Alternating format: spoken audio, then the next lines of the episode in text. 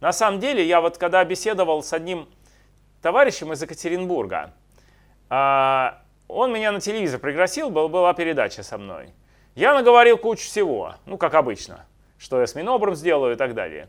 И говорю, ну ты, конечно, вырежешь, да? Он такой, м-м, а, хороший, говорит, вопрос. Я сам, говорит, должен это решать. Ведь самая страшная цензура – это самоцензура. Я должен понять, какие последствия будут, если я оставлю вот это, это и это. То есть человек сам додумывает себе цензуру. Не злой Путин, не страшный Трамп или кто-то еще, да? А сам человек знает, что, думает, что знает, что будет, если он что-то скажет. И в этом плане ты себя освобождаешь сам. Ты сбрасываешь эти оковы и сам их надеваешь.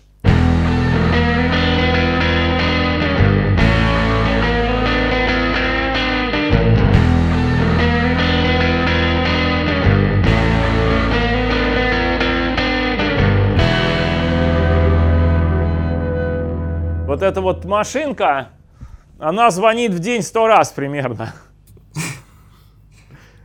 Она звонит более-менее все время. Вот сейчас, например, звук выключен и есть пропущенные звонки, потому что, ну, я же не буду с вами беседовать и болтать одновременно по телефону. Это уже шизофрения какая-то. Вот, но потом я буду всем перезванивать и все разруливать. То есть э, работа состоит в том, чтобы разруливать. Я рулю и рулю. Вот, значит, тут я в Кавказском центре разруливаю, что мало студентов ходит в магистратуру. Тут я, значит, разруливаю в университете там Пожарского какой-нибудь семинар. Тут я разруливаю, значит, в физтехе что-нибудь еще. Я там договариваюсь о какой-то лекции в э, школе там 2107. Потом я разруливаю, чтобы мне листочки с заданиями принесли на следующее занятие кружка. Вот, то есть это как бы вот так, там, э, назначаю какие-то еще там э, занятия в других местах. Вот такие, да, такие работы. А канал это отдельно, он не входит в эти 13. Сик, он не входит. Это для души. Канал для души. Ну, Маткульт, привет, я имею в виду мой канал. Я Охренеть. только что начал входить в такую форму жизни, то есть до этого у меня была просто работа, а сейчас у меня две работы удаленных и куча всяких вот активностей, которые тоже вырождаются в созвоны. Плюс я всегда сижу дома, и как бы наплевать, кто ответственен за детей, если я там сижу, они приходят ко мне. И вот я так прожил пару недель, наверное, и я такой, нет, я, наверное, вообще не этого в жизни ищу, потому что я каждый раз должен кому-то перезвонить, кто-то мне написал, то есть телефон это источник зла, компьютер источник зла. То есть, типа, каждый раз, когда я сплю, я кого-то кину. Я тебе скажу, что тебя тогда ждет один человек классный, очень интересный такой тип, правда, страшно одиозный, но очень интересный и классный. Его зовут Герман Стерлигов. У него община тех, кто отказывается от всех вот этих вот. Вот я тоже, ну, как ты видишь, ты видишь, да, что он из себя представляет? Я недавно отка- это отказался от модель такого. без всяких этих, без прибамбасов, то есть это кнопочки, да да да да да да и все. Я не, не но, но тем не менее у меня, конечно, девайсы есть. Вот сейчас я говорю по своему компьютеру, который мне, кстати, подарил а, один из меценатов канала на день рождения. Ну, такую, такую машинку я бы не купил сам, честно скажу. То есть, э, как бы, жаба бы придушила, даже если бы я деньги накопил. А вот, э, значит, подписчик подарил мне этот компьютер. А, я компьютер использую, безусловно. Но в компьютере я избранный, я в основном сижу в электронной почте просто. А, значит, вот такой прибор вот из нового вида, которого у меня нет, есть у моей жены. Um, ну, она как бы не, не наркоманка вот этого дела, то есть она тоже только, по, по, ну и потом сейчас ей совершенно не, не до этого, понятно, не, не до наркомании. И э, как-то мы это все выстраиваем на грани, то есть вот оно как бы, оно задалбывает, мы откладываем, смотрим вместе какие-нибудь старые фильмы советские, да, или просто идем гулять в лес. У нас лес здесь, вот он, парк, вот Изманский парк, прямо за окном. И когда все задалбывает, мы идем гулять в лес.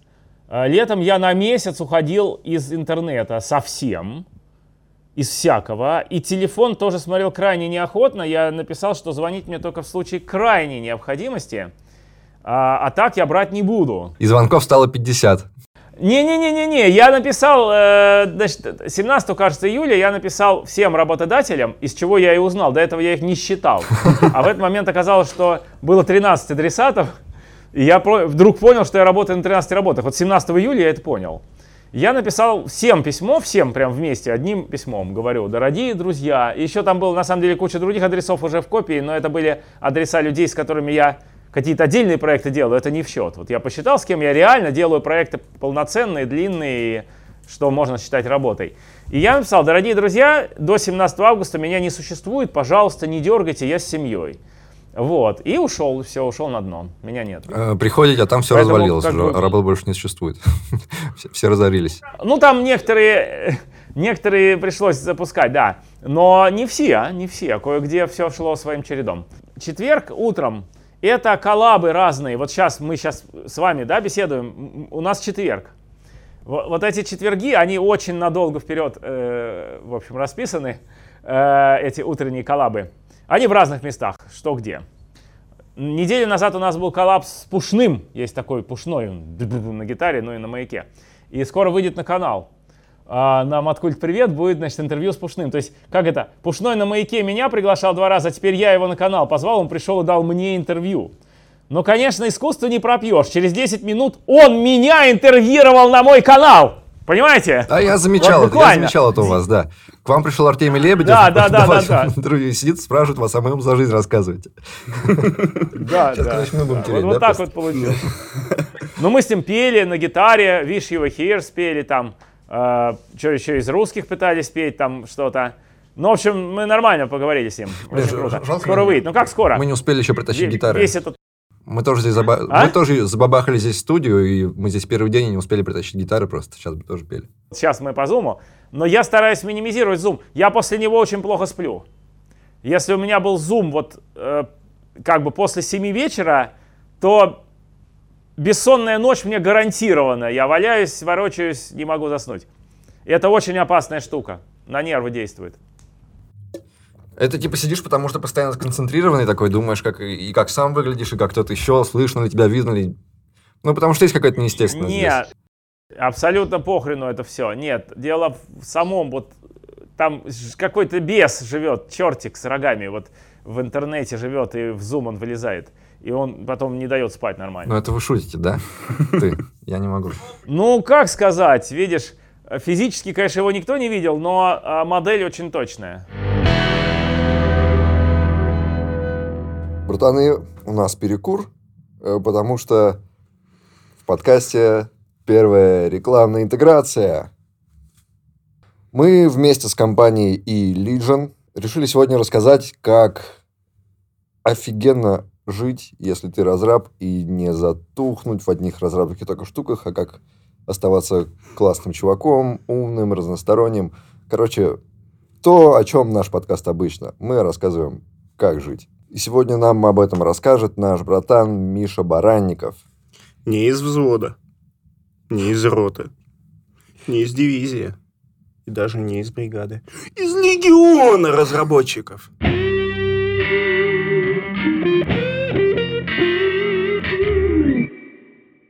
Как это вообще все вывез?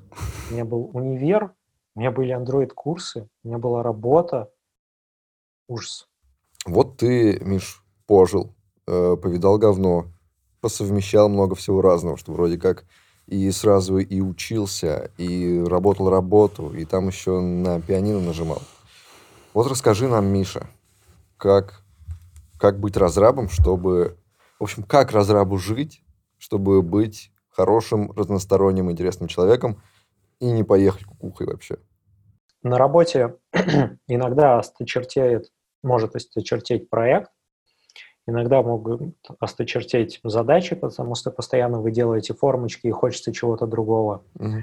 Поэтому люди могут сменить область, ну, то есть из бэка перейти на фронт. Фронт там тоже бывает разный, бывает там сайтики пописать, там то на одном языке, то на другом. И иногда, если хочется расти как тех-специалист, а, стоит посмотреть другие языки в свободное время. То есть обычно вы после работы в свободное время еще и кодите работу, то есть доводите себя еще больше. Вот, это, конечно, похвально. Мы таких людей, конечно же, любим, но иногда хочется отобрать у них Android Studio и поставить лог, чтобы он не сгорел. Вот, чтобы не выгорел просто-напросто. нужно найти какие-то интересные вещи для себя. Не, ну смотри, вот ты говоришь, Допустим, типа, я- вот ты здесь работаешь работу, а потом, ну, типа, это не слишком, например, отвлекаться от работы другой такой же разработкой. Ну, типа, Смотри, это по- по-другому воспринимается, допустим, мной. А, Разработка под Android – это одно. Написание финансового советника для биржи – это совсем другое. Там и язык MQL, там и вот эти вот графики можно посмотреть, и ТЗ другое, и область другая, и, в принципе, инвестиции интересны. Там, допустим, когда в универе я сказал, что хочу стать программистом, мне сказали, ну, готовься всю жизнь учиться. И что происходит потом?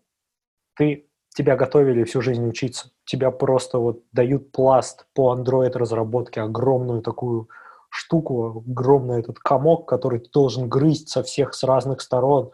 Там CI, докеры, то есть это даже не связано, ну так косвенно связано с Android разработкой. Потом там всякие вьюхи, всякие анимации, всякие оптимизации, всякое там взаимодействие с сервером, вот это все. И ты вот это учишь, грызешь, грызешь, грызешь, ты к этому привыкаешь, а потом эта штука начинает заканчиваться. А вот это желание изучать, оно остается. Мгм. Вот. И тебе, пол- получается, нужно его, вот это желание, куда-то направить. Направлять на Android разработку больше уже смысла нет, потому что, ну, как бы ты уже, там, не знаю, 80-90% всего знаешь, и остальные 10% тебе просто не нужны. Ну, то есть либо сейчас не нужны, в ближайшие 5 лет не нужны. Ты начинаешь интересоваться чем-то другим, кухнями, например. Ты сейчас спокойно относишься к тому, что ты, вот, допустим, там 8 часов в день программируешь на работе, а теперь пришел домой и, допустим, занимаешься музыкой или чем-то вот чисто развлекательным. Хотя все вокруг постоянно говорят про то, что вот они все время работают. Сейчас уже прихожу к тому, что вот та вещь, в которой я отдыхаю, она не должна быть связана с компом. На самом деле, м, заметил и за собой, и за людьми все время мало. То есть все время хочется чего-то большего, большего достичь, там, я не знаю, больше денег, дом побольше, машину покруче, машину подороже, новые часы, новый iPhone, новое еще что-то. Вот. Причем как бы общаешься с людьми, которые старше тебя, у них такого нет. То есть, возможно, это в какой-то момент проходит, я просто не в курсе. Ну смотри, давай так. э, Вот сейчас тебе дают прямо... э, Снимают какие-то ограничения, типа там, знаешь, нет энергии, не хочется, какая-то усталость, да? И, или там, ну, допустим, у тебя будет ресурсов хватать, материальных, нематериальных, любых. И говорят, вот кроме программирования там, выбери себе парочку занятий, которыми ты будешь заниматься прямо каждый день, но они с разработкой не связаны. Что будешь делать? Есть две области, которые мне интересны, на которые не хватает времени, и мне не то, что усталость, ограничения, я однажды себе поставил, типа, такой, ну, то есть задал себе вопрос, если вдруг ночью ты сможешь что-то делать, Мгм. ну, то есть тебе не надо будет спать, вот у тебя 8 часов, еще один рабочий день, по сути, можешь фигачить и делать, что хочешь. Первое время я бы играл в игры, да, прикольно, отдохнул бы месяца три. Да, Будем честны, да. Вот. а, Потом я бы, скорее всего, начал интересоваться другими областями, и мне интересно несколько. Первое – это медицина. А, причем есть прям вот интересно. Хирургом я бы не стал, не могу резать людей. Вот. Тяжело на это все смотреть. Вот. А поинтересоваться именно, как это устроено. То есть устройство компа, окей, я знаю, а устройство человека – это интересно. Вот. Посмотреть, как это все работает, как это взаимосвязано. А после этого, что еще интересно, м, с программной частью, окей, давайте это куда-то применим к железу, допустим. А, Очень интересна робототехника. К сожалению, она сейчас не очень развита, и с ней я... Ну, то есть не на том уровне. Мне интересно создать какого-нибудь андроида, который будет ходить и готовить за меня еду. Даже руки прицепленные, там, я не знаю, к стене, вот, которые сами двигаются, сами, там, я не знаю, нарежут тебе огурчики, сделают тебе салатик, это уже будет огромная победа. Вот. Потому что есть люди, которые мне продукты привезут, и будут руки, которые их помоют и сделают мне салатик, уже неплохо. Вот, это прям очень круто. Можно Вот, нанять рабов. Да, можно. А, что? Можно нанять рабов, людей. Нет, ну нет, ну это не то. Слушай, у тебя тоже Конечно такое есть, что вот э, с софтверно меня прямо вот недоумение вызывает. Мне кажется, это так просто сделать. Ну вот я код пишу, и мне кажется, что вот эти вот руки, которые будут делать простые вещи, сделать невероятно просто. Они их разрабатывают что-то десятилетиями, и ни хрена у них не выходит. А я пробовал. Вот, нифига не просто. Я из Лего собрал робо-руку, которая должна была просто стучать вот так вот. Первое, с чем я столкнулся, она опускается, получается, да, восстанавливается, и ее вот так вот колбасит. То есть она выходит в резонанс просто, она улетает и ломается из Лего. Ты ее собираешь обратно. Что, черт возьми, происходит? Я просто даю сигнал на эти сервоприводы. Почему ты не можешь нормально работать? Вот. И у меня были такие большие проблемы вот с этой робо-рукой. И я понимаю, насколько тяжело в том же Boston Dynamics создать вот эту вот собачку, которая не пинает ногами, и она умудряется устоять на этих чет- четырех лапах. Вот, это безумно тяжело. Я прям не знаю, что они там делают, как, как это выглядит, где они это разрабатывают. То есть с Arduino я работал, но это явно не Arduino. Ну, какой-то какой мозг побольше, да. Я был в США, нас отправляли туда э, на месяц, по-моему. Там ребята в нас, как это, в MIT, вот, получается, месяц провели в MIT. Там и роборуки показали, и другие всякие классные штуки. Допустим, там мне сказали, вот на тебе паяльник, паяй. Я такой, о, прикольно. В детстве я когда-то это делал, у отца был тоже паяльник, но не такой навороченный, как этот, не такой крутой. Вот, помимо этого, там показали э, классные штуки, которые они делают, и это просто вызывает восхищение, и хочется вот прям, дает такой импульс работать дальше. Одну историю расскажу. В общем, Давай. мужик, чё- мужик с помощью а, света передавал звук. Вот. А, у нас проблема с передачей информации, потому что там по всяким волнам, допустим, со спутника на Землю передать очень долго и маленький канал. Вот. Мы же провод туда не бросим, пока еще. Так не делаем. Вот. А, в принципе, облака рассеиваются, тебе нужно передать данные, ты просто точечно луч пустил, там в огромную эту штуку принял, и все работает. Он нам, получается, мы сидим в аудитории, обычные русские ребята, такие приехали, нам там по 20-25 лет, вот, и такой показывает, смотрите, что могу, значит, смотри, держи приемник, там просто такая, как небольшая такая тарелочка, соединенная с колонкой. Мгм. Вот. Наверное, на батарейках работала колонка, наверняка не было к ней никаких проводов. И он берет что-то типа указки, у него здесь такое устройство. Я, кстати, не помню, это Arduino была или комп в итоге. Ну, в общем, такой штука, которая светит. Вот. Но ты этого света даже не видишь. Вот. То есть это не лазерная указка, которую можно посмотреть. А, От нее не остается точки сви- светить куда-то. То есть это просто вот какой-то свет она передает. Я такой, ну, ок, ну, невидимый глазу. Я такой, ладно, хорошо. Там есть всякие, есть все-таки вещи, которые я не вижу, там инфракрасное излучение и все остальное. Он такой, окей, берет, светит этому парню в приемник, и из колонки начинает играть музыка. Вот. Он убирает, не играет. Показывает, играет. Убирает, не играет. Показывает, играет. Я в тот момент из разряда такой, да ладно. Как ты это делаешь, маг? Как ты это делаешь? Какой уровень магии вообще нужно иметь? Вот. И отношения... Да, да, да, да, да. Вот. а, Отношения между преподавателями и студентами в MIT вообще другое. Вот. Во-первых, там все фигачат по-черному. Ты Мгм. попадаешь... А, поэтому у них там так много суицидов среди студентов, да, потому что там куча информации, тебе нужно прям работать, ты приходишь, и вокруг тебя все фигачат. И ты невольно начинаешь фигачить. Вот, то есть там всякое изучать, вот это вот все штуки делать. А, И отношения у преподавателей другие. То есть ты идешь с ним куда-то перекусить, у них там зарплаты у преподавателей очень хорошие, ну, есть Мгм. так где-то, если чтобы не соврать, 150 тысяч баксов в год, это больше, чем программист за 120. А в принципе, если у тебя в США сотня, то жизнь удалась. Э, В целом. А, И ты идешь с ним, я не знаю, покупать какой-нибудь тако или буррито в ближайшей забегаловке, и он такой говорит, Да, нормально, я тут с вами за вас, за всех заплачу. Сколько у вас тут? 10 человек? Давайте я там, типа, за вас расплачусь. Потом ты с ним идешь, и вы попутно общаетесь, вы сидите, я не знаю, там на травке, вам тепло, зайцы бегают рядом. О, опасности, конечно. Друг бешеный укусит еще. Вот. Так что здесь зайцы прыгают. Иногда говорили, приходили там олени, но этих я не видел. Вот, слава богу. Вот, соответственно, в MIT э, ты приезжаешь, ты включаешь Wi-Fi, и у тебя MIT-шный Wi-Fi по всему кампусу, ты можешь ходить между зданиями, у тебя Wi-Fi везде ловит.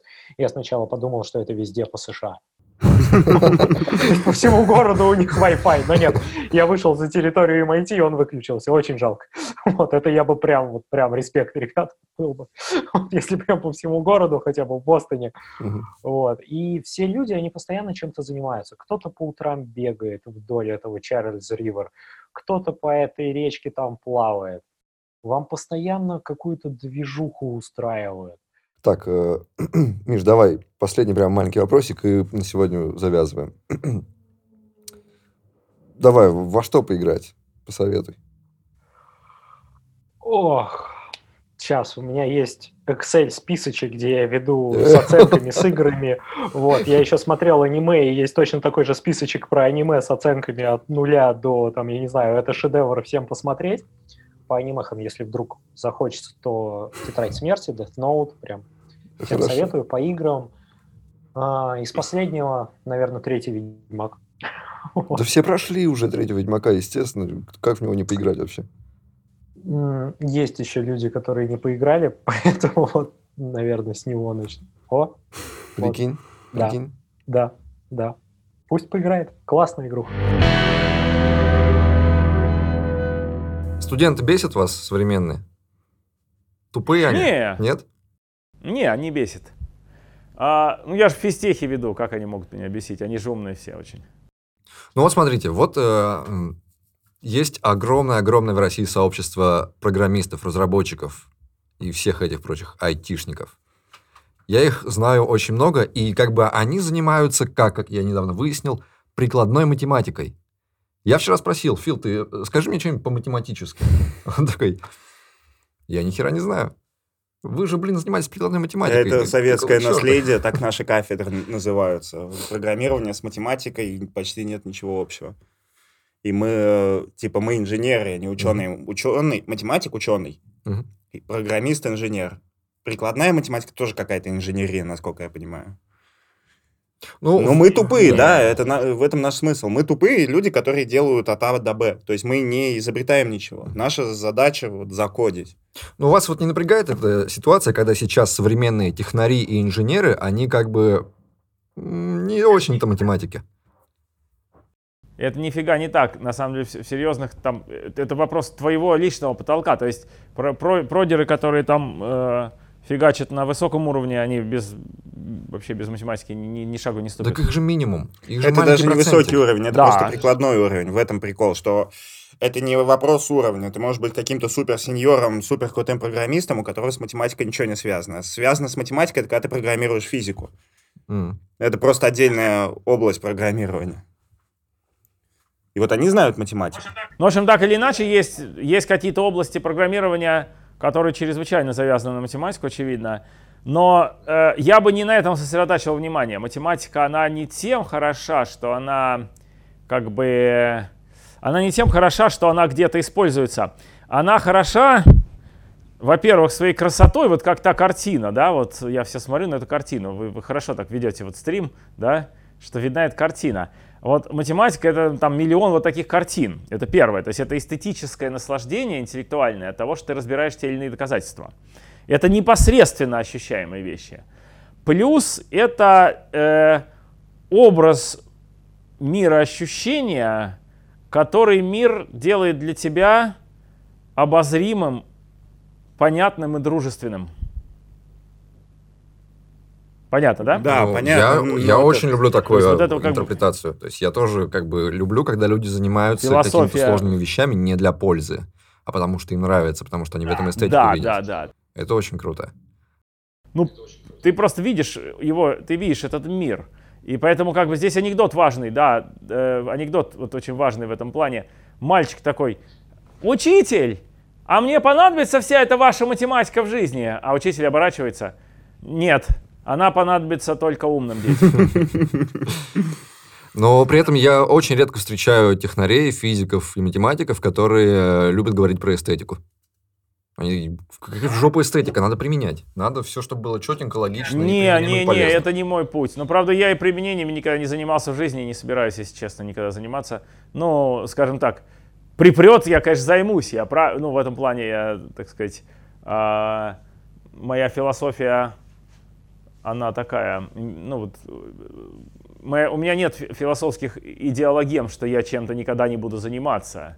Припрет, так вообще пойду с гитарой на бульвар но как бы вот я не уверен, что я пойду с гитарой на бульвар не раньше, чем я пойду заниматься прикладухой. То есть, э, скорее раньше я посмотрю, не могу ли я заработать гитарой на бульваре, и уже если не смогу, буду, ну ладно, все, давайте, что вам там посчитать. Вот, то есть как бы в моей градации, в моей табели о рангах это последнее, последнее, что я буду делать, это заниматься галимой практикой. А что с ней точно. не так? Ну, она, не знаю, она как бы те практические вещи, с которыми я сталкивался в жизни, всегда были очень однотипными и повторяемыми шаблонным, как шаблонным образом. То есть ты как бы на самом деле просто много раз подряд в очень близких условиях настраиваешь параметры чего-то. И, ну, как бы, ну, это полный голяк, да, ну, это вообще. Ну, да, да, вот это вот ощущение, когда ты делаешь работу, которую вроде как могла бы сделать машина, но она ее еще почему-то не делает, и вот ты используешь там в один процент своей интеллектуальности, чтобы что-то настроить, потому что мы еще не автоматизировали, хотя это очевидно автоматизируемая история. Точно так. И как бы, что касается даже игры на гитаре, ты же сегодня одну песню спел, завтра другую, да, послезавтра третью, можешь разучить большой репертуар, ты будешь повторяться гораздо меньше. Вот, поэтому я не это самое, не, не хотел бы заниматься практикой, честно скажу. Но, может, и придется, я не, не знаю, как ляжет карта. То есть это, это, это, это зависит, от, так сказать, от того, как э, все вообще будет вокруг меня. Ну, каждый человек строит вокруг себя некоторый маленький мир, да он настраивает всех людей, а, чуть-чуть меняя их вот такую как бы вот эту ментальную ось, да, чуть-чуть меняя в свою сторону и пытается вот на, на э, все это превратить в дружественную картину себе, да, то есть там мент, который тебя, э, тебе встретился на твоем пути, он тоже должен свою ментальную ось повернуть к себе так, чтобы тебя не обидеть, и это твоя задача, потому что, ну, как бы, мент сильный, он иначе тебя обидит. Ну и так далее, там какая-то власть, там КГБ, если вдруг пришло, как в, там, в мой университет, когда я им руководил, он, ну там были визиты, тоже как бы нужно было настроить этих людей так, чтобы они выглядели дружественно и сами понимали, что а, как бы я им тоже дружествен, да, то есть это задача настройки такая, тонкая настройка мира вокруг тебя. Ты пересекаешься с теми или иными э, сущностями. Их всех надо настраивать, чтобы их оси были правильно повернуты, чтобы они тебя не протыкали. Вот. И если я правильно буду настраивать мир, я не буду заниматься практикой. Либо я найду какую-то практику, которая неожиданно окажется классной.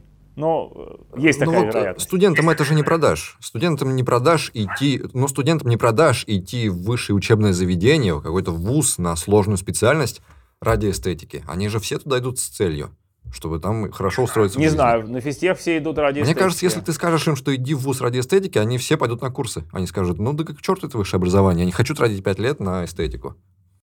Ну а зачем? Ну почему? А что тогда они идут вот сейчас на физтех к нам? Или на мехмат? Чтобы потом классную работу получить, иметь много денег. Да нет, это ерунда полная. Нет, конечно. Нет, ты же не Ну хорошо, от армии откосить. Совершенно...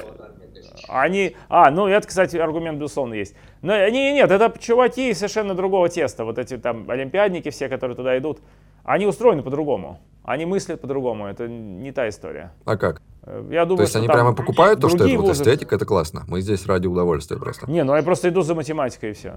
Конкретно. Другое дело, какой-нибудь вуз типа Бауманки, тут я не знаю. Но с другой стороны, вот тут она здесь у нас под боком.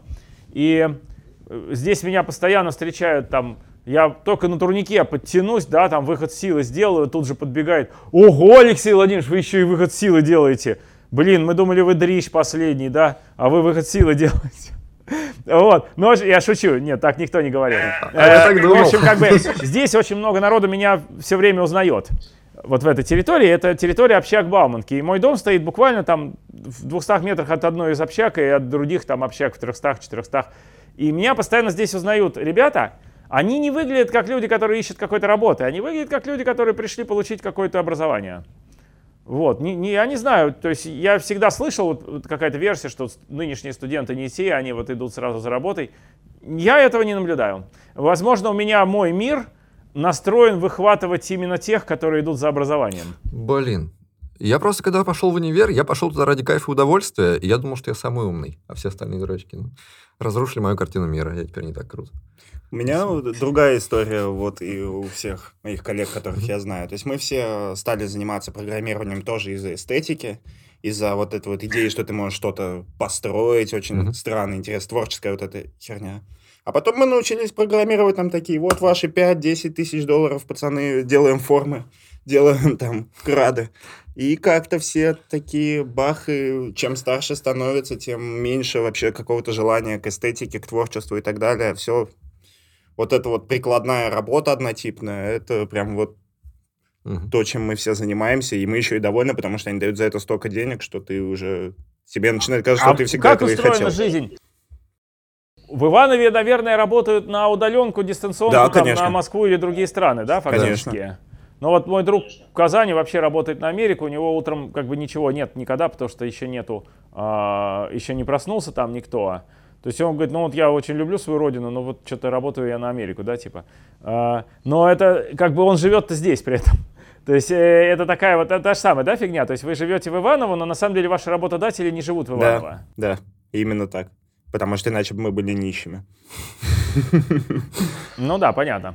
Но это да, это такой элемент нового мира, к которому надо, ну, неважно, не, не кто-то относится как, ну, надо его принимать, как он есть, он такой. То есть очень многие, кто работают в других городах, на самом деле работают не на этот город, да, это понятно. А, это понятно совершенно.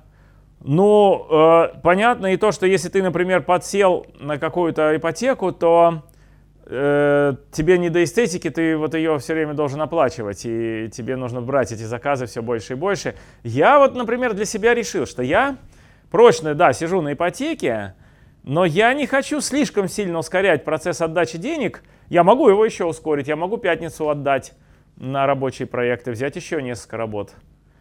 Но я уже не беру. Мне эта скорость отдачи устраивает, мне важнее, что есть какие-то места в расписании, которые можно, например, если все задолбает, просто взять в пятницу, на весь день уйти в поход. Вот взять и уйти, и все. Пятницу, не в субботу, не в воскресенье. И мне это важно. Но в основном, конечно, большая часть пятниц, они просто на какие-то встречи уходят. Но как бы эти, вот, эта возможность мне важна. Вот, мне важна. То есть я не беру, я, я, я сам с собой договорился, что я всех денег все равно не заработаю. И я обеспечиваю нормальный приход денег, который, значит, ипотеку гасит и на всех детей хватает, но не сильно больше.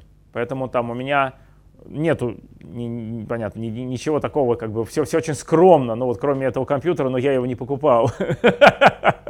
Вот. Но больше дорогих вещей, я думаю, у меня просто нет, кроме него.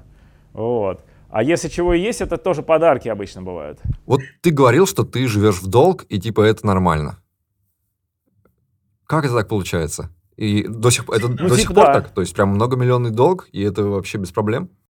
Очень много, да, очень много миллионов, но немножко меньше, чем было там два года назад. Я постепенно подгашиваю. Но у меня много миллионный долг. Ну там, я не буду уточнять, типа, да не, не, не, не, то, что не, не буду про точные цифры, я, я просто э, про принцип, как так получается. Как бы в районе, да, скорее ближе к 10 миллионам, чем к 5, вот так. То есть, ну, нормальный большой долг. Эм, вот, но он как бы там все по правилам, то есть там все расписано, это долг не такой, что тебе каждый день звонят и говорят, ты мне должен, да? Это долг с четким графиком выплат, э, да еще я иногда этот график обгоняю. То есть я совершенно комфортно себя чувствую, я не, не задалживаю. А, все договорено именно так. Я по плану взял огромный долг на очень много лет. Причем это частично это ипотека, а частично это друзья. Но и у друзей тоже было совершенно четко было сказано, в какие моменты что я отдаю. А в пределах остального я абсолютно свободен тратить деньги так, как хочу. Если я вдруг завтра захочу купить машину, я вполне ее куплю без выхода из этого режима долга. Другое дело, что в Москве машина не нужна. Э, ну, сейчас это звучит так практично, что, ну, вроде как, ну да, так нормально. Но просто ты на том интервью говорил, что это какая-то прямо жизненная идея, философия жить в долг. Я подумал, ну, наверное, это какие-то их, у экономистов какие-то штучки такие, это их, они там что-то себе Штучки придумали. есть, да. Штучки есть. Проценты прописаны в рублях, а рубль время от времени бахается. Это да, есть такая штука. Э, как бы э, про рубль известно, что он время от времени бахается. И если у тебя проценты в рублях, это значит, что твой долг, долг время от времени бахается. Ну и все. Минус 5 стало минус 3. Вот и вся философия. Удобно. Просто у, у нас с Тёмой не очень большие долги, но все равно там условно, вот я сейчас где-то, ну, штук 30 я должен в месяц платить, это очень маленькая часть от моей зарплаты, очень маленькая. И меня все равно это давит, меня это сжирает, и я постоянно вдруг... А вдруг меня сейчас все поувольняют, все мне позвонят и порвут все контракты, и мне нечем будет эту тридцатку заплатить. Ну, какая-то психология. Не, ну это психологические проблемы. Э, Ты просто, э, наоборот, ты должен считать, что они никуда не денутся от тебя, эти работодатели, и все. Ну, как бы нужно просто по-другому считать. У меня гораздо больше. Я гораздо больше отстегиваю в месяц, и это не маленькая доля моей зарплаты, а очень большая доля моей зарплаты, то, что я отдаю вот в рамках обслуживания долга и отдачи его. И я, наоборот, себя очень комфортно чувствую, мне просто похуй. И все. Прошу прощения за мат. Это, мне кажется, Сколько психологическая установка самого себя. У меня есть еще такая психологическая установка. Вот ты говорил, что ты на месяц уехал поху... Да. в лес. Вот, вот я, блядь, хочу Убрался из интернета. на полгода уехать Я куда-то. не уезжал, я убрался из интернета, и просто, просто убрался. Я жил, где жил, потому что мы, мы беременные были в этот момент, мы как бы никуда уехать не могли. Я просто выключился нахрен и все, я отдыхал. Вот. И я хочу на полгода выключиться. На полгода поехать куда-то, и чтобы меня никто не трогал. И вот из-за долга это не- невозможно. Ну, понятно, я могу А накопить. А то- Но пока я не накопил, как бы... То есть я не могу не работать. Я тебя понимаю. Полгода это полгода. Но вот я тоже, видишь, ушел на месяц. Почему? Потому что долг там раз в месяц гасит.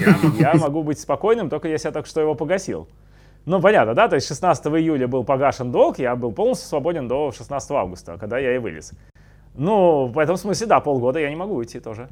Тоже не могу. А, ну, как-то меня это не смущает, э, но у меня нет необходимости уйти на полгода. У меня была необходимость уйти на месяц, я ушел. Что делал? Ну А? и что делал? Как это? Не, не стало скучно? Читал. Это же такая смена Чи- сразу читал- темпа. Нет, ты что? Понятие скучно не существует в моей системе координат. В моей жизни нет вообще такого слова. Его не существует. Есть только слово, блин, опять не успел почитать те или иные книги. Вот моя любимая книга, я ее всю жизнь, наверное, буду читать, потому что я очень медленно ее читаю. Как бы сейчас вот так, да, разве? Ви- Видим, видим, да. Мы видим, да. Мгм. А, вот, вот, да. Вот, то есть, как бы, это, современная теория чисел. Вот. Ну, там 121 страница, это мне 46 лет. Значит, 397 страница, мне будет лет 150. Да, у всех у нас есть такие книги. Дол- долго, сложно, да. Она такая въед- въедливая, трудная книга. Да и я сам тупой уже абсолютно, потому что уже 47 лет, какие мозги? 46. И, и все это как бы и времени мало на нее. И вот я, э, вот летом я хорошо продвинулся, страниц 30 прочитал. Вот. И упражнения все делал, все подряд. То есть я за- за- занимался самообразованием в области математики. Это было главное занятие. Когда у меня ныли ноги, я сразу бежал в лес, фигачил по болотам страшным, с комарами, которых в этом году было неимо- неимо- неимоверное количество. Э, Бегал там кругами по всяким болотам. Иногда проходил 50 километров за день, чтобы совсем вы- полностью выложиться. Вел нормальный такой лесной образ жизни э, в, недалеко от Москвы, в, вот, в Снегирях. Ну, Звучит заебись. Да, блин, звучит как Ну мечта да. вообще. Я бы сейчас тоже... Так так и было, так, так, и- так, и- так и было, заебись, заеблось, да, очень. Все думают, что ты дрищ. Я тоже так подумал в первый раз. Но ты такой на турник и выход силой. Легко, да. Я могу под- подтянуться в районе 10 раз, отжаться там 20, наверное, на кулаках. Вот, и, и этих около десятка раз э, прессом ноги к турнику.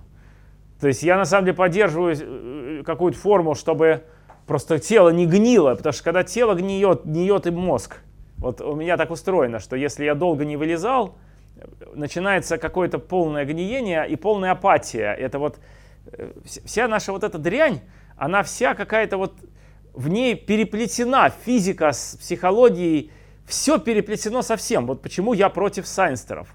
Потому что нельзя делить науку от остального. Все переплетено. И какие-то совершенно темные, невидимые вещи, и какие-то вот высочайшие духовные, они рядом с абсолютно точными научными, они все переходят плавно друг друга. Это все один огромный сложный клубок жизни. И, соответственно, вот э, абсолютно необходимо сделать пробежку или огромный поход, чтобы голова варила. И долго не делаешь, она перестает варить. М? Понятно? О, кстати, я вот Еще как конечно, сейчас похвастаюсь. Тем более я хотел попросить Сашу. Саша, а ты можешь сфоткать вот это на э, смартфон и мне прислать? А я пока это покажу.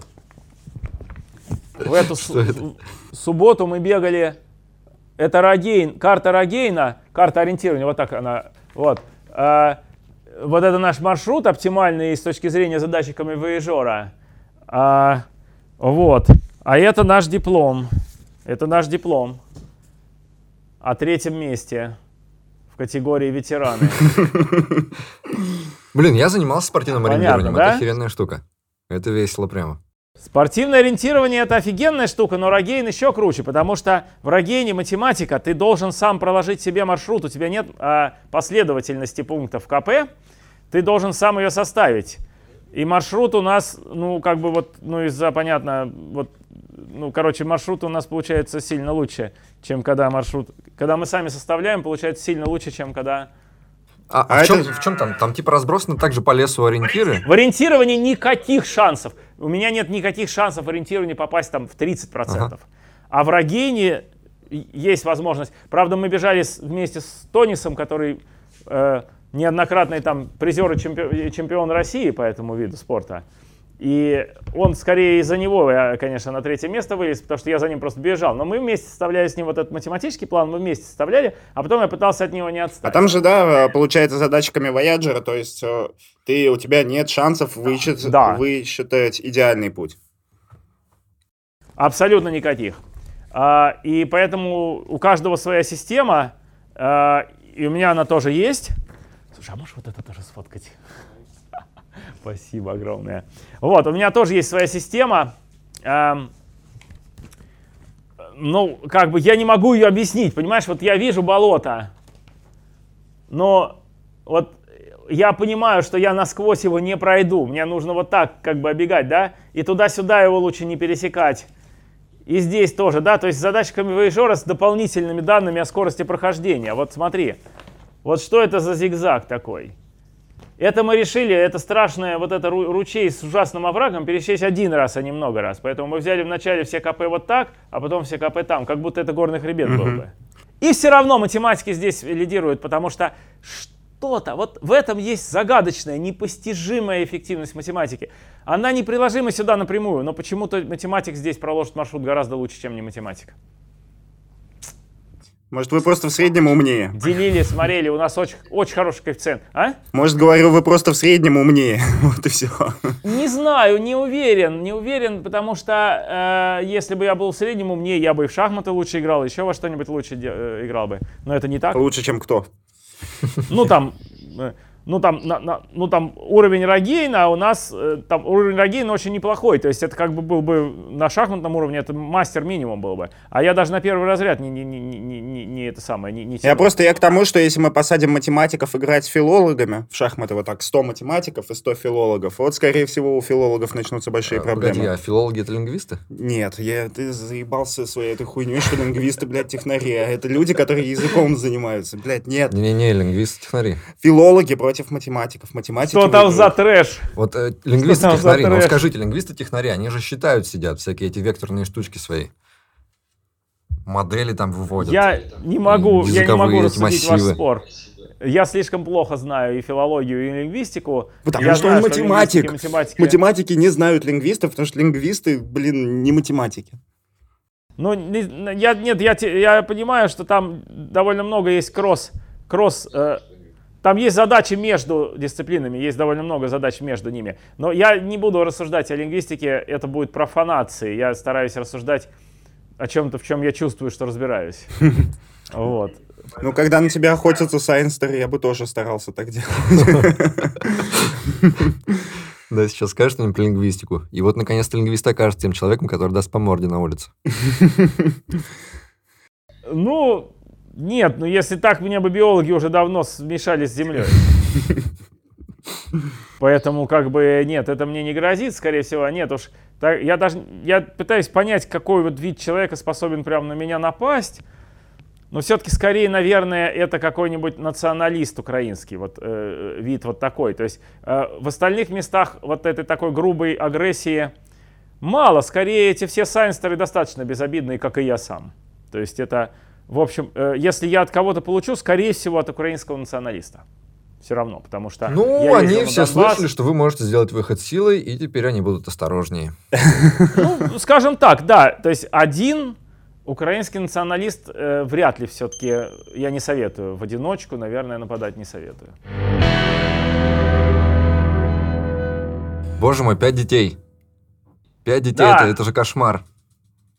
Я не могу справиться с одним. Но двое уже взрослые. Двое взрослые. 16 и 14. Утро началось с того, что я, как обычно, отвел э, Свету в школу и Юру в сад.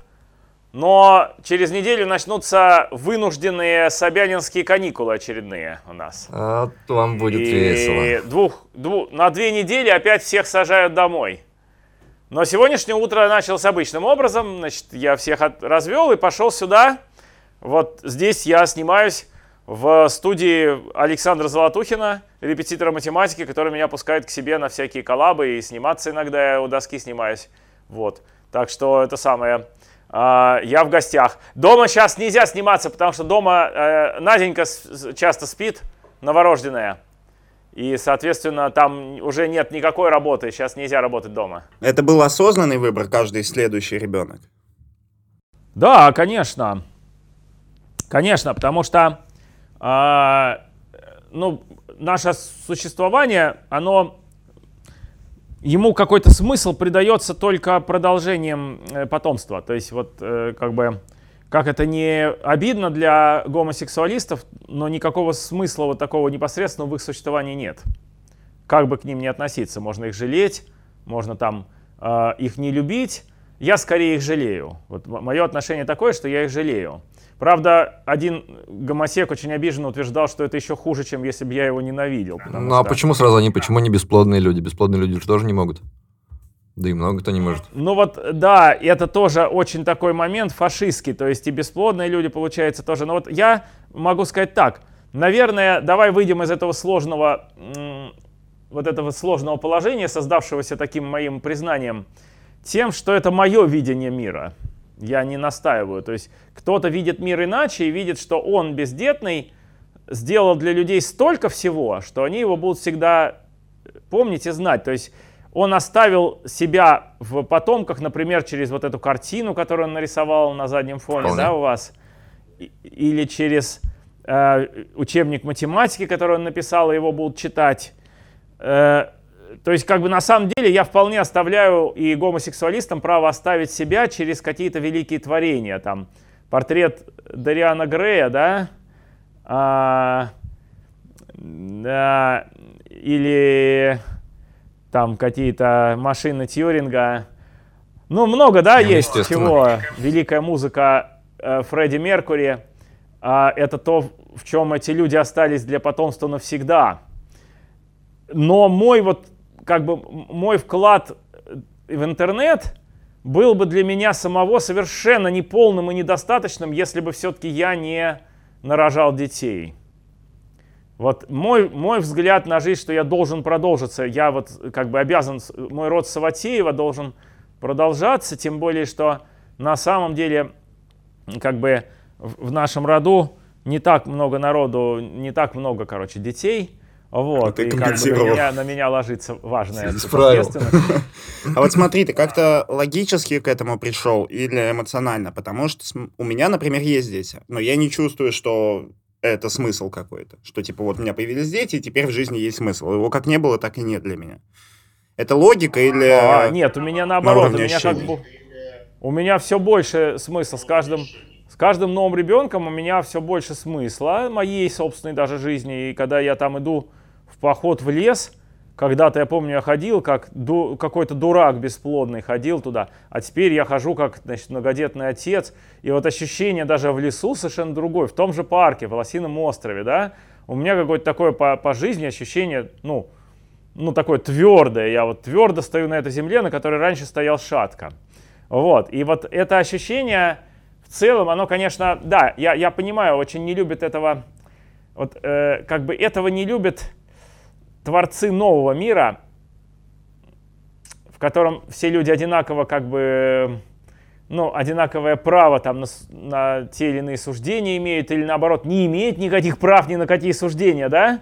В новом мире все должны быть одинаковы. Неважно, сколько у тебя детей, сколько какого ты пола или э, гендерного, так сказать, исповедания, какого ты это все. Да, вот это все становится неважным, все имеют одинаковые. Главное никого не обижать и вообще не говорить ничего лишнего. Вот. А я из того классического традиционного мира, где заслуги всех людей очень разные, и как бы ты сам осознаешь себя там э, с какими-то большими заслугами, если ты их реально сделал. А, и осознаешь себя неуверенно, если ты не сделал. И вот там, если 20 лет назад, не имея детей, я даже толком в ответ по морде не мог дать, если на меня кто-то нападал, да, то теперь у меня какое-то чувство, что я имею полное право, значит, дать по морде в ответ, да, хотя, конечно... Вот такая это чувство непос... у меня появилось, когда я стал отцом, что мне надо бить морды всем, кто на меня плохо смотрит. Я не знаю, куда оно взялось. Это а, даже, даже не только с мордами. Что-то в этом есть, вот, да? Э, уверенность, что ты на что-то право имеешь. А тебе кто-то что-то делает плохо такой, а пошли бы вы в жопу. Ну да, вот есть. О, точно, в жопу, правильно, не обязательно по морде. Просто послать в жопу.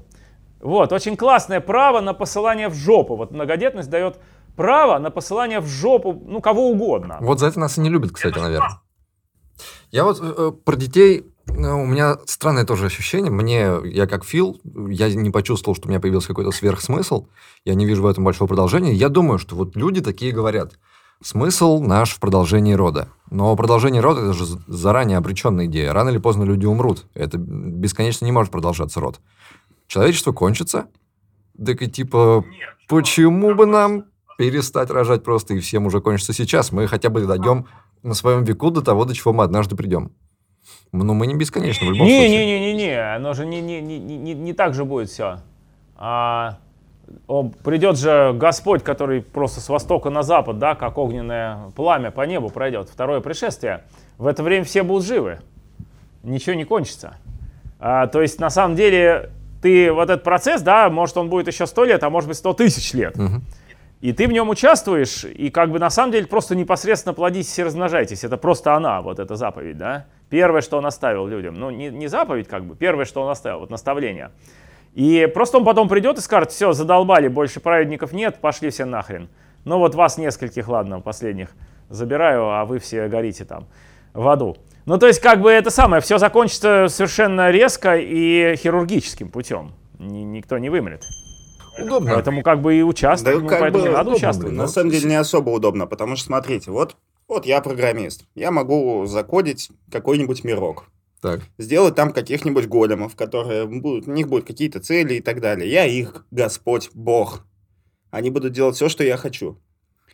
Одна вещь для них будет непреодолимые для меня тоже, они точно не будут вечными. Рано или поздно комп, на котором я их храню, или сервак, кто-то забудет оплатить, и они исчезнут, никуда не перенесутся. Это не бесконечная история, она конечная с абсолютным да. концом. Угу. Ну, что ты их одушевляешь? Это же просто электрические штучки. Ну да, ну и у, но у нас-то как бы она конечная в, в этом мире, но потом будет э, по, по, по, по православным канонам будет новый мир. Это по православным же канонам вот этот есть у нас, хорошо, новый мир. За ним еще новый. И еще новый. Какая разница?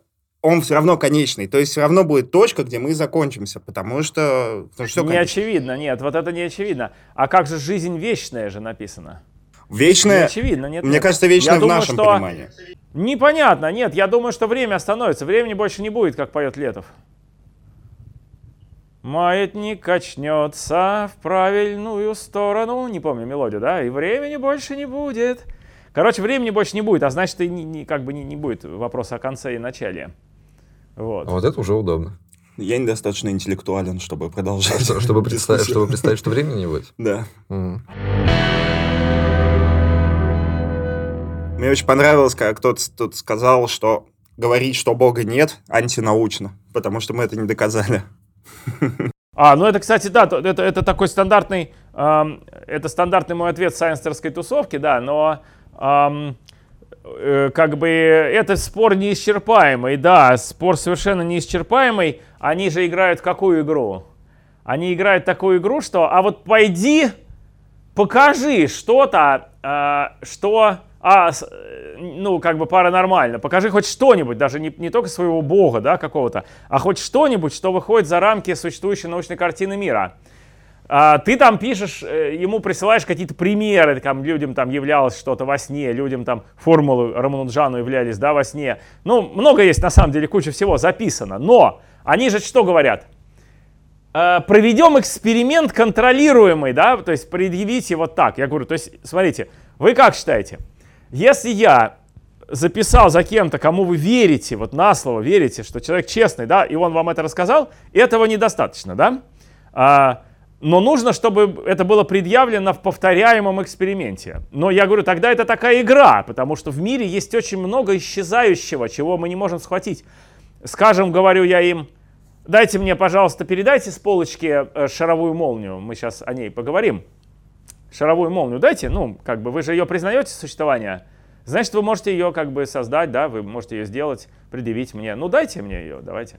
Вот. они Но не в этом месте происходит конфуз, потому что шаровую молнию никто дать не может. То есть некоторые явления общепризнанные являются столь же исчезающими, сколь явление э, вида явилась Богородица. Ну, это такие словесные игры все равно. А как от- относится к вам из-за этого? Ну, вот вы начинаете говорить, что... Как к вам относятся из-за этого? Ну, вот в сообществе ученых людей. Ну, Преподавателей, сайнстеры- математиков. Сайнстеры, сайнстеры бывают разные, как медведи, да? Медведя в лесу одного встретишь, он тебе улыбнется и уйдет от тебя, а другой на тебя кинется. Так же и сайнстеры. Какой-нибудь Саша Панчин, он очень милый, он не будет даже... Даже я вот, скажем, честно скажу, что я не сдерживался пару раз, э, и мне стыдно перед ним. А он ни разу меня не оскорблял нигде. А вот люди, которые под него подписаны, это полная труба, это мрак, это, это, это просто какие-то вандалы, я не знаю, это по- последние быдлоиды. Но это не он сам, то есть это как бы вот э, в сайнстерской тусовке есть быдлоиды, которые сразу накидываются, э, там, ты все врешь, да, что именно я вру, давайте рассмотрим. Ты врешь все, ну понятно, да, то есть как бы никаких ответов нет. Но они- да, они меня ненавидят, на самом деле, даже иногда вот э, ста- стало встречаться, ну там оскорбление на улице, я все жду, когда мне по морде дадут, вот прям по-настоящему, да, что такое произойдет. Но пока этого не было. Но оскорбления уже были. Вот мы с женой шли, и какой-то такой сайнстер, проходя мимо, бросил оскорбительное мне в лицо. Ну, конечно, сравнить это, там, а- на одно оскорбление приходит 100 или 500 узнаваний с э, просьбой автографа и фотографироваться. То есть пока совершенно не- это, этот масштаб еще не, не критичный. Я просто знаю, что э, в мире есть там какой-то процент э, агрессивных э, быдлойных дебилов, которые, значит, э, ну, которые очень хорошо видны и на меня бросаются. Это я знаю, да. Ну, Это они не могут жить с тем, что ты говоришь что-то такое, с чем они не согласны. То есть вот это вот теологическое... Они просто не могут жить с этим. э, вот, понимаешь, не, они не могут жить не со мной, а с теми фактами, которые я называю. Просто другие люди им не указывают. Вот я открываю, допустим, Антоний Сурожский пишет, да, что он прочел молитву против мышей. У него было засилье мышей. Так. Он прочел молитву против мышей, вышла мышь и слушала его. Она слушала его, потом пропала, и больше мыши не появлялись. А, им либо нужно заявить, что Антоний Сурожский врет, но это великий проповедник, это такой человек, который, ну, про которого подумать, что он врет, ну, совершенно, ну, со- совершенное безумие, это ну, невозможно, что он врет, да, то есть это, безусловно, было ровно так. Но с этим фактом, что это было так, они должны что-то делать. Они должны... Ну что делает Панчин? Он говорит, ну как бы факт исчезающий, может быть это и было совершенно случайно, да? То есть Панчин обрабатывает это так. Это было случайно. Так как это не повторяется, то к науке это не относится. Ну, пускай не относится, но мы же должны как-то к факту относиться, а не только назвать его ненаучным. Пусть этот факт не научный, но он же был. Так мы должны жить в мире, в котором огромное количество невероятнейших ненаучных фактов. Как Рамануджан свои формулы узнавал? Ну как ему богиня Лакшми их диктовала во сне? Ну как с этим фактом жить-то? Не, ну а почему сразу это доводить до того факта, что это обязательно какое-то божественное, что это пришел какой-то вот известный бог, который описан в какой-то книге и рассказал ему это? Ну да, факт и факт, что-то случилось. Можно что-то по-другому относиться, но как бы ты ни относился, это очевидно не укладывается в существующую картину научную Ну вот картину этого мира. достаточно, То есть- так сказать. Это просто не укладывается. Я не знаю, как это объяснить. Почему говорить, что это пришла богиня? Да, но для Сайнстера это нельзя. М, Для Сайнстера это нельзя. Научная картина мира все покрывает. То есть надо Это же их чем-то идеология. обязательно... Ну так есть же даже научные вещи, про которые сами ученые говорят, что мы это не можем объяснить, что Естественно. всякие парадоксы и так далее. Как они с этим живут? Они, они крайне не любят эти вещи и говорят, что это когда-нибудь обязательно будет объяснено. Вот так. А с теоремой, Это будет с теоремой. Гёделя они не согласны? Теорема Гёделя! Да, теорема Гёделя это, это, конечно, фантастический удар им ниже пояса, вот, про- просто страшнейший, но а, для того, чтобы его почувствовать, да, как это сказать, о, у Пелевина было классно, а, в последнем, Россия и Америка обменялись страшнейшими ноосферными а, ударами, мир больше никогда не будет старым, понял, значит, этот главный герой, Голговский. Впрочем, идущие там на улице девушки, весело общающиеся друг с другом, ни- ни- ни- ничего не заметили. Э, то есть, как бы сказать, э, они, значит, э, эти люди, они не, не- не увидели, как сильно им дали по яйцам и не почувствовали боли. Потому что для этого нужно понимать формулировку теоремы Гёделя хотя бы, да? А с этим уже проблемы. С этим уже проблемы. Доказательства, кстати, даже я не помню. Но подожди, смотри, я правильно понимаю, что это теорема. Теорема — это такая штука, которая доказана в рамках существующей научной методологии и практики. То есть это, это то, с чем ученые спорить не готовы. Да, и она утверждает просто, если, если лю- любая интерпретация, которую вы ей даете, утверждает, что у нас нет того, о чем мечтал Гильберт, нет и никогда не будет, а именно полной, непротиворечивой формализации математики. Будем залезать в экономику? Давай. Нет? Я вас напугал этим? Ну так, экономика такая штука. Чем больше в ней разбираешься, тем меньше понимаешь. Я давай зацеплюсь за одну простую фразу, и, может быть, мы от нее пойдем. Вот ты сказал, что экономика хорошая, тебе все нравится. Отлично, все в России. А, в смысле не наука, экономика, а экономика России, да? как Экономика таковая. России. А чё ж мы бедные все такие? А потому что мы на самом деле богатые очень. Только что один из вас признался, что 30 тысяч это небольшая часть его зарплаты в городе Так Иваново. я в Америке Это- работаю. Это он, а я нищий. Я за язык не хватал никого. На самом деле все, с кем ты начинаешь говорить, на проверку оказывается, что э, ну, либо на самом деле у них больше денег, чем они сообщают, либо они как-то вполне прижились с теми деньгами, как они есть. Бедность в России реально процентов 20, не больше, на самом деле, если по чесноку.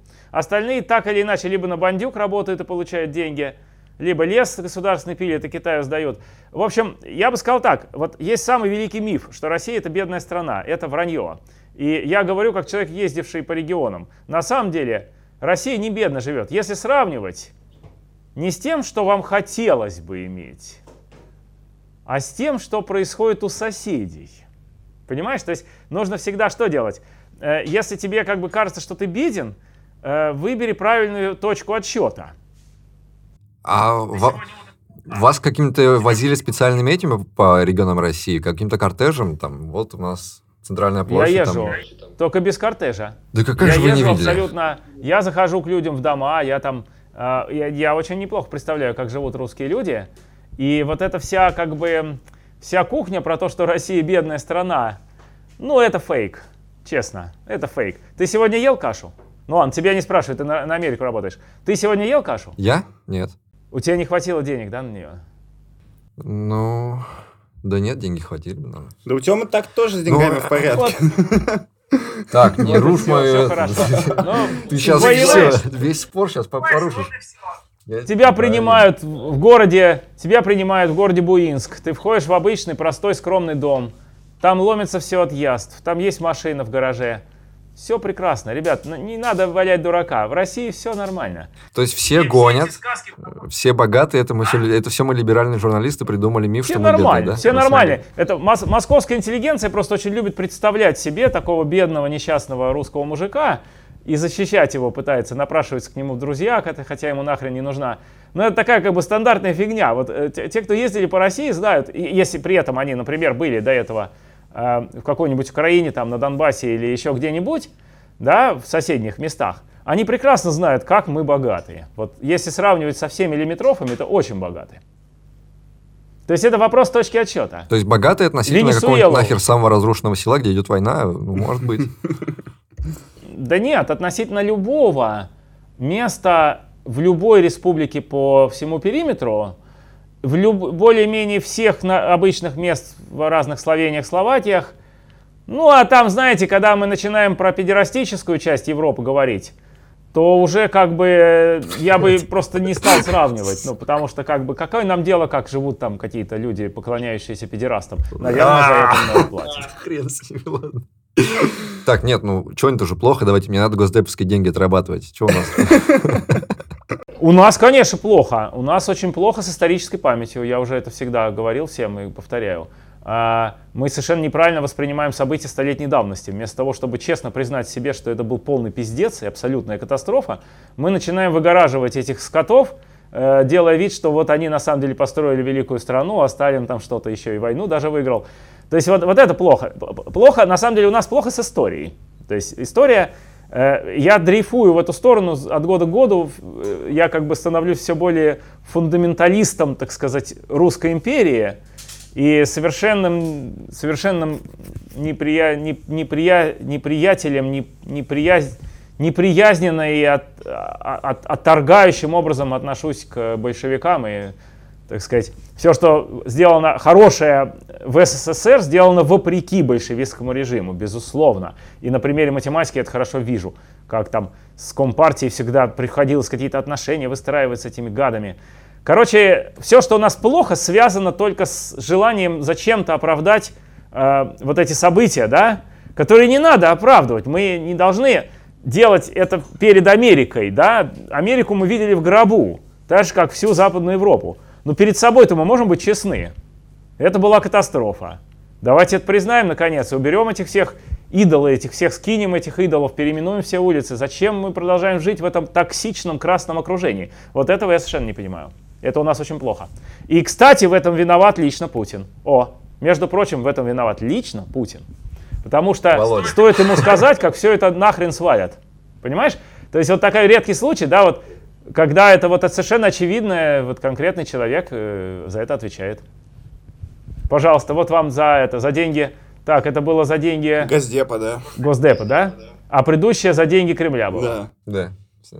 Номер карты это про, проговорив. Ну, это нормально. Это вот у Пелевина в этом, у Пелевина в, «Золотом жуке» там два пидораса, да, ебались. Когда один другого ебал, это был либеральный дискурс, и они писали в э, «Эхо Москвы». А когда они менялись ролями, они сразу писали в правительственные всяких Соло- Соловьеву, там, э, Киселеву, то есть как бы и двойной заработок у них был, потому что вот э, как бы они получали и там, и там. Выгодно.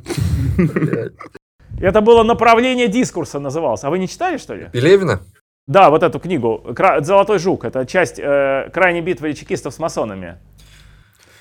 Вот э, у меня с Пелевиным странные отношения.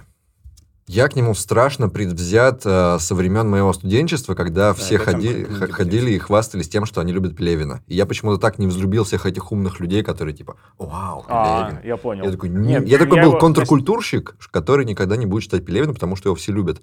А сейчас уже по инерции. И а вроде бы и надо. Вроде бы уже такие интересные вещи про него говорят. Обязательно надо. Это, А это- уже это не знаешь, с чего начать, потому что он там сколько их на- на- написал? Штук 500 в год по книге, блин. Нет, ну скажем так, 50 книг, я думаю, есть. Ну, э, может быть, от, 3, от 30 до 50. Это энциклопедия э, российской жизни пос- постсоветского периода. Энциклопедия. Ну, Амон Ра еще советский, но вот все остальные это уже пост. И, ну, как бы про- про- просто реально, э, если вот иностранец хочет что-то понять, не приезжая в Россию, он берет, может прочесть всего Пелевина, засесть там и прочесть всего Пелевина, тогда какое-то представление он поимеет. это все равно сложно, потому что там настолько все просто и бесхитростно устроено вот на Западе, что э, очень трудно понять. Чем восточнее, тем сложнее. Вот мы самые сложные. Словакия с Польшей тоже не, не просто устроены. А вот эти все, там, Германии, всякие, Швеции, там вообще все, все понятно и тривиально. Вот, и как бы, ну, понятно, что чем, чем проще, тем проще организовать и доставку еды и денег. То есть понятно, что они и богаче в результате. Чем проще система, тем проще А, то есть они просто проблемы. тупые, поэтому богатые.